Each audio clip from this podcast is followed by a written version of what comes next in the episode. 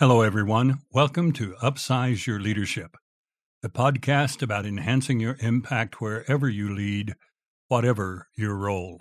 I'm thrilled that you joined us today. My name is Mike Armour, the managing principal of Strategic Leadership Development International, which I founded in Dallas 23 years ago. We are a comprehensive leadership firm offering executive and leadership coaching, business consulting, management training, and strategic planning services for companies of every size. Learn more about what we have to offer at leaderperfect.com. And if you're looking for a keynote speaker for a special event, drop by my website at michaelarmour.com.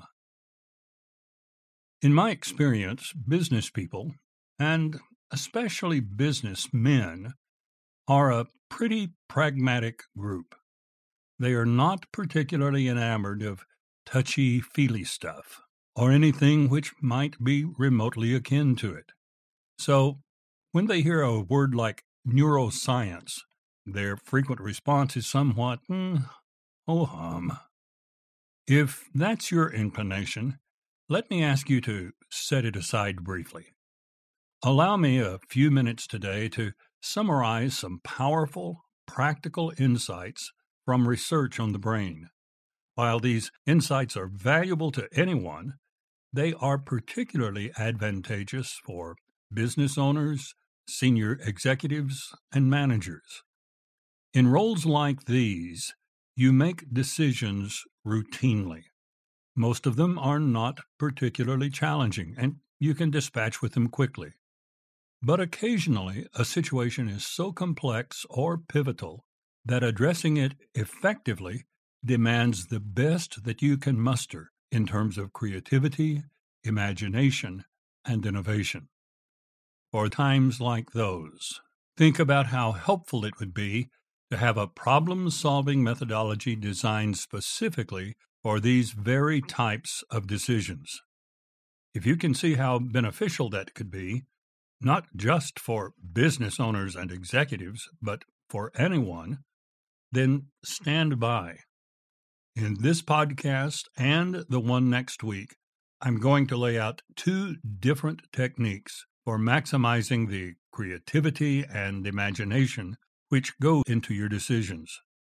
Both sets of techniques are time proven, and they can be utilized for either individual or group decision making. I like these two methods and use them myself because they provide a powerful decision making framework for those times when you need to be visionary in finding new paths forward or when you need to be innovative and imaginative in resolving critical problems. In a word, these methods bring out your most creative self. They are both simple to understand and easy to implement, but one is more streamlined and compact than the other. And since it was developed by one of the most creative, trailblazing business leaders of all time, I will focus on it today. So buckle up.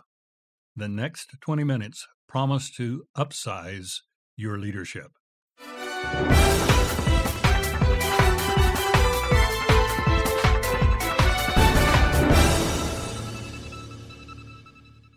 This podcast is a part of the C Suite Radio Network. For more top business podcasts, visit c-suiteradio.com.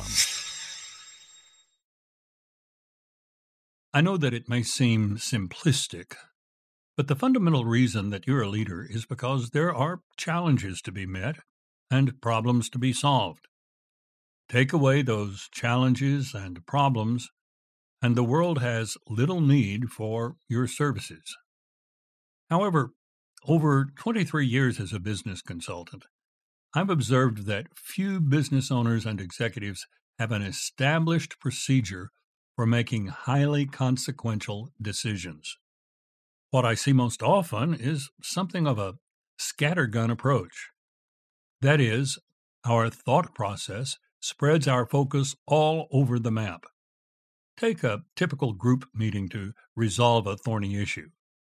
One minute, we're throwing ideas on the table as to what we could do. The next, we are arguing over whether a certain suggestion is practical. Then, suddenly, we are playing what if games with still another idea. And then, moments later, questioning the reliability of data on which we are basing our assumptions. Like I said, a scattergun approach. And we follow a similar pattern when we problem solve alone. We may not be listening to voices scattered around the room, but we are constantly hearing an inner dialogue with different points of view interrupting one another, taking issue with one another, even making light of one another, each contending to hold our attention. Needless to say, this is hardly an efficient way to resolve complex issues or situations, especially those which call for solutions which are creative, imaginative, or innovative. And here's the reason. A process like that interferes with those parts of the brain which are most instrumental in unleashing creativity. The scattergun approach is capable of reaching good decisions, to be sure, otherwise, humanity would have abandoned it long ago. But when we're unwilling to settle for a merely good solution, but seek a truly imaginative one, it's unlikely to serve us well. Let me explain. Most of us are aware that the brain is divided into regions, each one with a unique function to execute. Early in the history of neuroscience, research tried to match individual regions with specific mental processes. Considerable progress was made in that direction. As technology improved, however, we were able to peer into the brain with greater clarity. And what we discovered is that a one to one relationship between regions of the brain and a given mental function is not possible. Dependent on the nature of the function, different regions of the brain coalesce into alliances to carry out the function interactively. And incidentally, alliance is my word for this coalition, it's not the strict scientific term for it. When you're compiling a list of things to do, a particular alliance manages the task. When you're performing a quality control check, a different alliance takes over. When you're reading a manual, still another alliance is dominant. When you're conducting an accountability conversation, the governing alliance shifts once more. When individual alliances come to the fore, they create or contribute to a certain state of mind. Some states of mind center on emotions, excitement, sadness, joy. Others are a reflection of how the mind is oriented, focused, distracted, disengaged. Then there are other states of mind in which we experience a given mood, such as anticipation, curiosity, expectation, determination, frustration, or weariness. Note that we refer to these as states, a word derived from the same root as static. States are somewhat static, unlike thoughts which can flit through our mind rapidly. States, once activated, tend to linger and to dissipate slowly. And apart from states like fright or shock or surprise, they normally require time to ramp up to full strength. Take curiosity, for example. You rarely snap immediately into a state of curiosity. You notice something which seems strange or out of place or just not quite right. Perhaps you're tempted to dismiss it at first, but something keeps drawing your attention to it, and you begin to ask yourself, what's the explanation for this? the state of curiosity is starting to build. As you continue to investigate, your level of curiosity probably builds steadily until eventually you may be totally absorbed in curiosity. Most states reach peak intensity in a manner similar to this. As humans, we are wired to experience a vast number of states. Out of curiosity myself, I once began a list of English words which describe states, just to see how many there were. In a relatively short order, the list extended to almost 250 items, and it still was not exhaustive. Moreover, we can experience multiple states at once. Think of approaching a giant roller coaster for the first time. As you draw near, you experience a state of anticipation, a state of excitement, some anxiety, perhaps a little trepidation. We generally experience states in clusters like this. At any moment, however, one state in the cluster will be more prominent than the others. Now let's come back to the challenge of creative problem solving and tie this discussion of mental functional alliances and clusters of states together. All states are expressions of some underlying alliance. An alliance of brain functions which engenders fear differs notably from an alliance which begets hope. While every alliance is laden with capability, it attains its highest potential only when its associated state, or states, is highly energized. To attain that level of intensity, states must be protected from constant interruption. Yet constant state interruption is characteristic of the scattergun approach. The scattergun discussion in the room, or the scattergun dialogue in your head, moves rapidly back and forth from questions which stoke curiosity to analysis which invites detachment to critique which calls for a skeptical state of mind. Just as one state begins to establish itself, another elbows it aside. We never gain the full benefit of what our most productive states could provide. Allow me to illustrate. Imagine that you're attending a stirring theater performance. You are drawn into the story, the character development, the flow of the play. Time seems to evaporate because you are so caught up in the moment. Now, Picture yourself in that same seat, at the same play, with the same actors on stage. But this time, seated behind you are two people who are intent on conducting a conversation while the play is underway.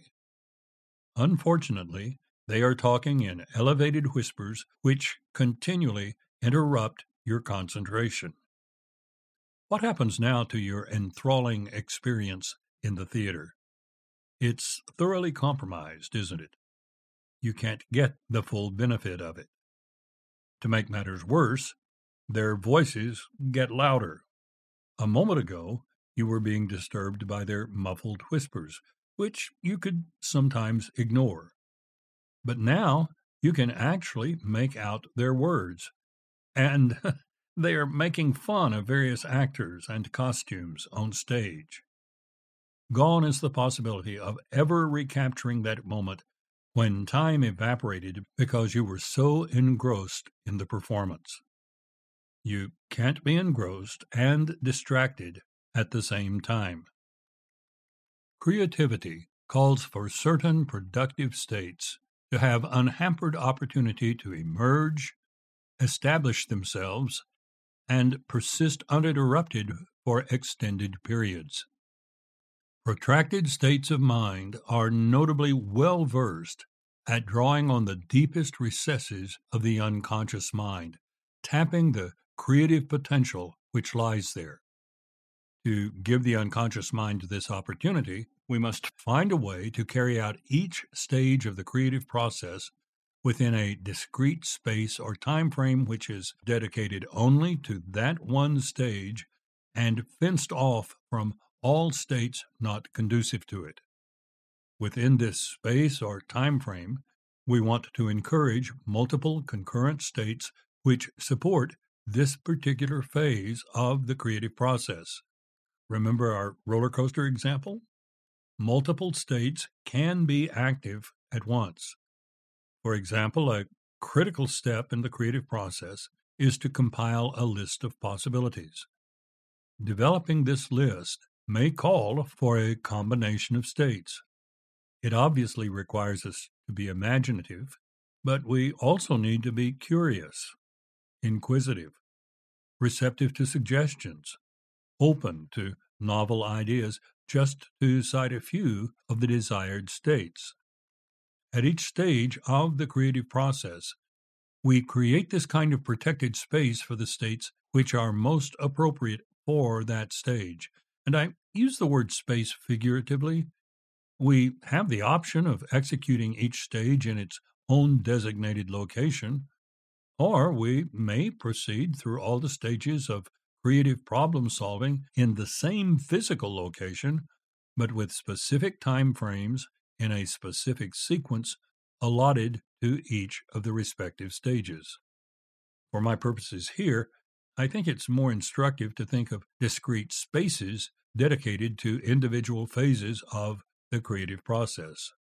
Let me borrow, therefore, from the way that Walt Disney did it. No one questions that Disney was both an artistic and business genius. Beginning in the 1930s, his prolific studios developed numerous breakthroughs which literally changed the entertainment industry. The first colored animation, the first full length animated film, the first animation in which animals moved naturally, the earliest super high speed video cameras, the first nature documentaries. The list goes on and on. These creative innovations were brought to life through a three part process which he followed slavishly. Each component of the process had its own designated space in the studio. It began with what some would later dub the dreaming room. It was a spacious, brightly lit conference room with colorful cartoon characters lining the walls. This was where Disney and his associates retreated to foster core concepts for their creative initiatives. It was the room in which to dream. There were certain rigid rules for the dreaming room. Any idea which came to mind was captured in writing with no further discussion and certainly no critique. No idea was dismissed. This was time singularly devoted to what the unconscious mind might bring to the fore. Once no more ideas were surfacing, the group identified two or three to explore more fully. Now the action moved to a second space. This was the room where the animators and videographers worked. They were asked to make a stab at producing a very brief film which turned these promising ideas into actual footage. Here, the creative sides of both the unconscious mind and the conscious mind teamed up to translate the underlying idea into a tangible reality. They were basically developing a prototype, even though Disney never used that term so far as I've been able to determine. In the course of producing the prototype, the animators and videographers were to abstain from critique of the original idea. Their job was to generate a full bodied expression of the idea. In effect, this is where the idea was given a reality check. Can it be carried out realistically? Is it workable? Is it doable? With this short test film in hand, everyone retreated to a small, cramped video room where the footage was projected. Now was the time for critique and evaluation. Where did the footage fall short of expectations? Did anything not feel right about the animation?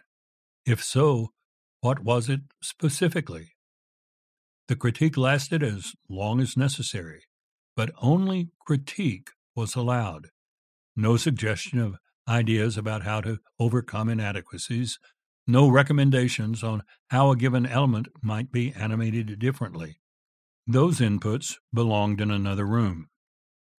Next, the group retreated to the dreaming room. Here they listed the things which needed improvement, and they dealt with each one independently. Each issue, effectively, was a new problem which needed a solution.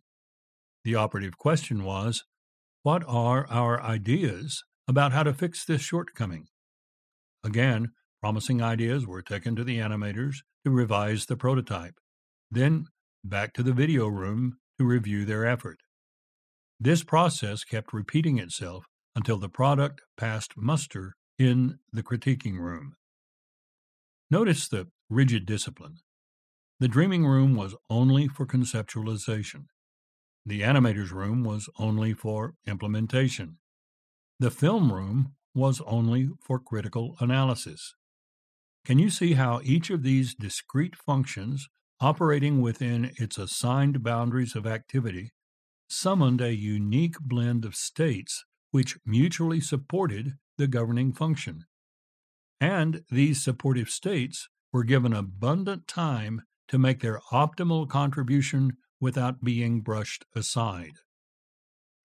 To cite a single example of how this process could play out, Disney's team was disappointed early on with their inability to make animals move realistically. This was not such an important issue as long as they were only producing animated cartoons about Mickey Mouse and Donald Duck. But when they began to dream of animated features like Snow White and Cinderella, their goal was for animation to imitate real life. Both humans and animals needed to move in ways which were natural and did not distract from the storyline. But how to do so? In the dreaming room, they developed the idea of creating a very high speed camera and sending it into the Sierras with cameramen to record animals in their natural habitat. The animators would then be able to study the film frame by frame, to make their drawings more nearly true to life. From the dreaming room, the idea passed to engineers who succeeded in building high speed cameras which were small enough and light enough to be ported into the wild and operated. The final camera design passed muster in the critique phase. In time, the inventory of animal footage was taking up an extensive amount of space in the studio. It was too valuable to the animators to discard it, but was there some way to monetize this asset? Back to the dreaming room with that question. And what resulted was Hollywood's first nature documentaries. Can you see the benefit of how Disney structured this process? The creative portion of the brain had an opportunity to make its contributions unhampered. The implementation portion of the brain was given the same opportunity, and finally, the critical part of the brain was given full license to make its contribution.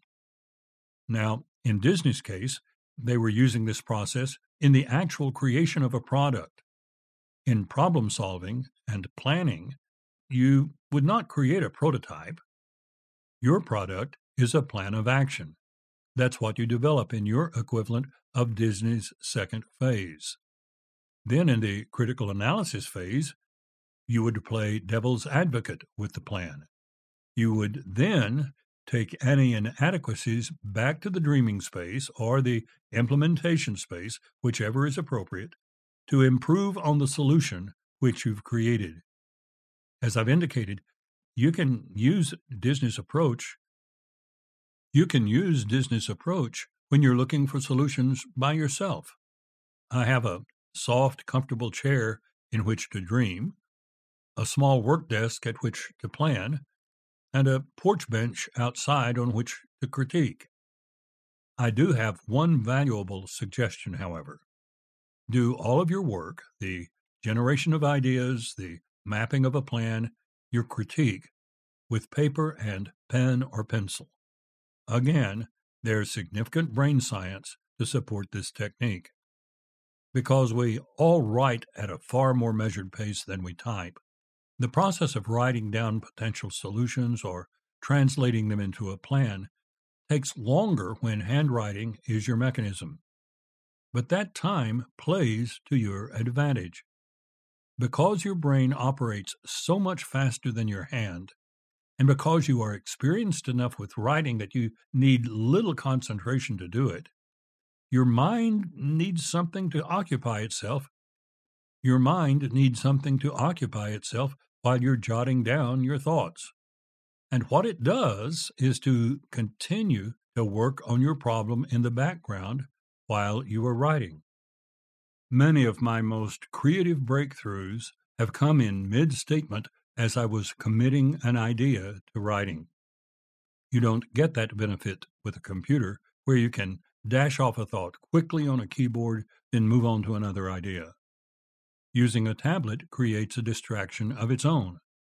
Whereas most of us can write by hand or type on a keyboard instinctively and without much thought, we are not so adept on a tablet. We have to be more purposeful and deliberative in deciding where to strike the keypad. We are thus so distracted by the typing process that we rob our mind of that precious time that it could be using to generate new ideas.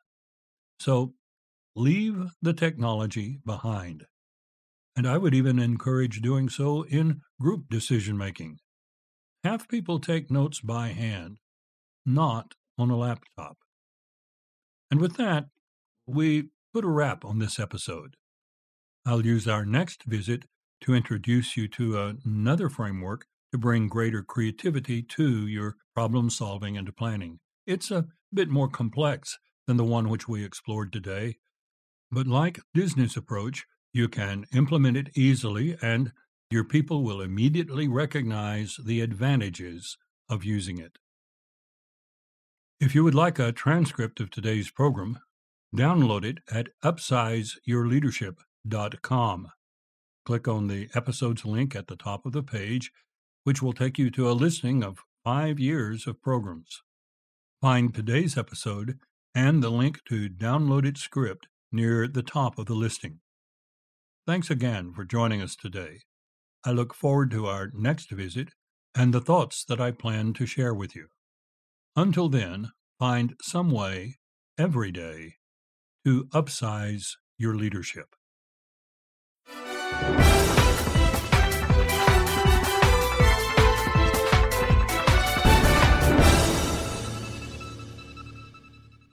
This podcast is a part of the C Suite Radio Network. For more top business podcasts, visit c-suiteradio.com.